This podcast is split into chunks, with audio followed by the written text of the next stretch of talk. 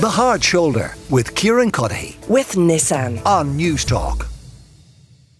Lots of us uh, will have tried, as we might, uh, to become experts in Articles 4 and 5 of the NATO treaties last night because the news broke not long after we came off air of that missile uh, landing in Poland and killing two people. Uh, Scott Lucas is a professor of international politics at the Clinton Institute at University College Dublin.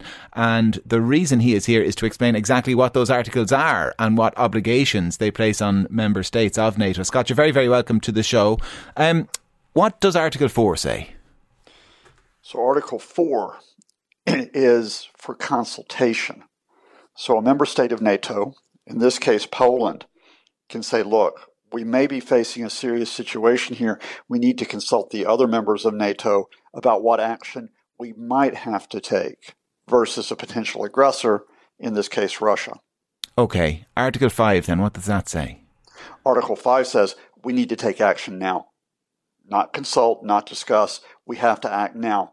The threat is already here.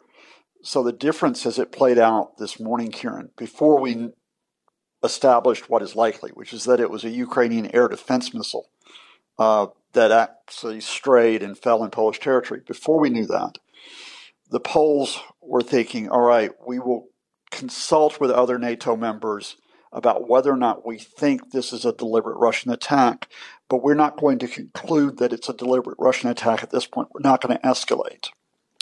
So there was never a question that Poland, Poland was going to use Article 5, which was we have an emergency situation. We effectively are at war with Russia. So how how in in practical terms do each of those articles get triggered? I mean, it, it is the the country that has been attacked, the individual member state that makes the decision as to go with Article 4 or 5. Is that it?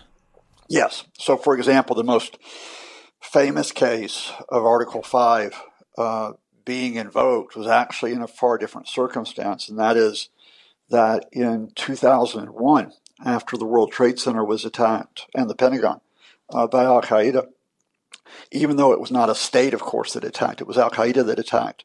Uh, the U.S. convened NATO to say, yes, we're in an Article 5 situation where we need to act collectively against this threat which led to a lot of the, the collective action that took place against Al Qaeda in subsequent years.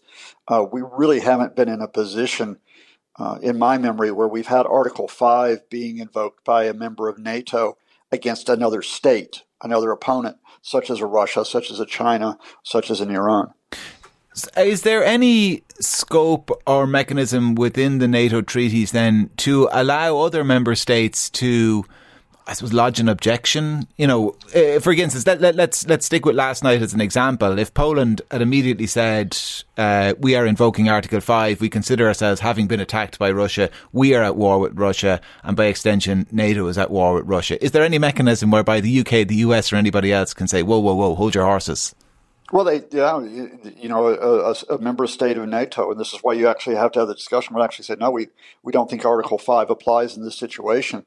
Um, it would then come down to a collective decision of NATO uh, to override that objection, as you were. In other words, you can object to Article Five being invoked, but if uh, the the large majority of NATO countries think no, this is an Article Five situation, you're either in or you're out. You effectively you know, if you don't go along with that, you leave the organization. The most interesting case recently we've had of that possibility came from a guy named Donald Trump, who was in the news uh, today, I believe.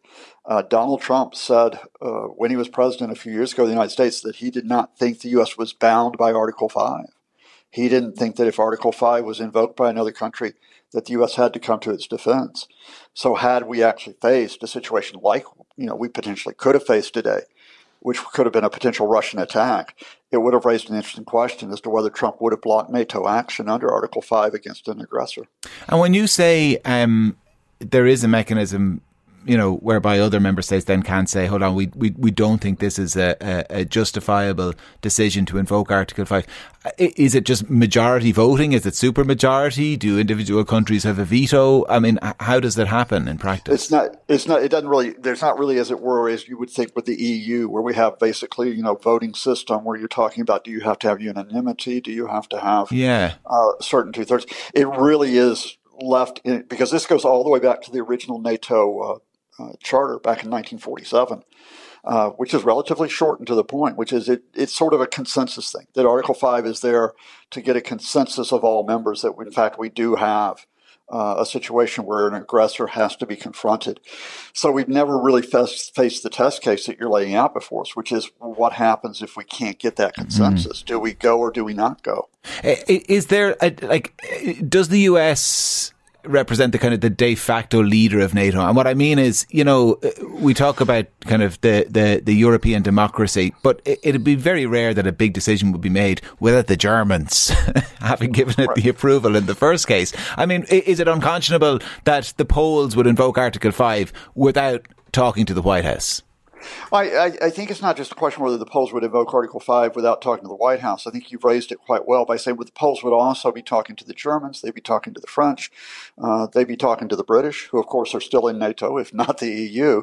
They'd even, you know, they'd be talking to, you know, to, to, to smaller states like the Baltic states who are on the front line with Russia.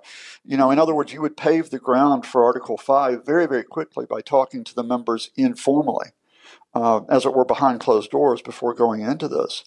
Uh, I mean, again, another case that we raised, which really showed, I think, the difference between then and now is, again, after 9 11, the United States uh, went to NATO and said, look, we, we've got an Article 5 situation involving Afghanistan because Afghanistan is sheltering Al Qaeda. Mm.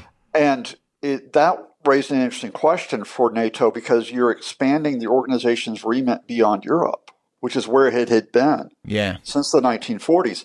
And again, by consensus, the U.S. did get the support of other states um, to, you know, to carry out activities against Afghanistan, which lasted, of course, for well over a decade. But I think 20 years ago, you could see the U.S. as being very much at least having the belief, even if I think it was misguided, we lead and the rest follow. I don't think that's the case now. Right. I think it's not the question that the United States can walk into NATO and say everybody has to follow us. It's much more of a multilateral organization with more of a, a, a balance of power, if you will, amongst the members. All right. Well, listen, Scott, that's been really informative because, as I say, a lot of people were hearing about and reading about Articles 4 and 5 last night without necessarily understanding exactly what they are and how they work. And, and I hope they do. I certainly do understand them a little bit more now. Scott Lucas is Professor of International Politics at the Clinton Institute at the University College of Dublin. The Hard Shoulder with Kieran Cuddihy. With Nissan. Weekdays from 4 on Newstalk.